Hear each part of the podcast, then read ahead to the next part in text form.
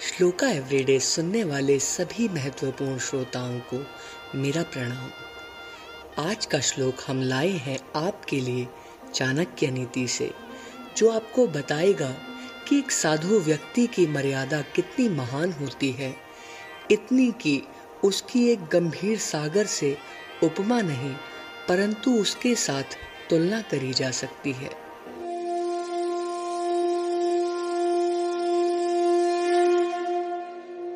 प्रलय भिन्न मर्यादा भवन्ति किल सागरः।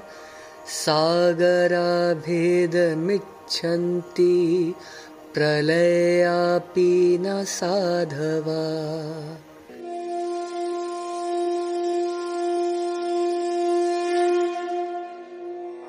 जिस सागर को हम इतना गंभीर समझते हैं प्रलय आने पर वह भी अपनी मर्यादा भूल जाता है और किनारों को तोड़कर जल थल एक कर देता है। परंतु साधु अथवा श्रेष्ठ व्यक्ति संकटों का पहाड़ टूटने पर भी श्रेष्ठ मर्यादाओं का उल्लंघन नहीं करता।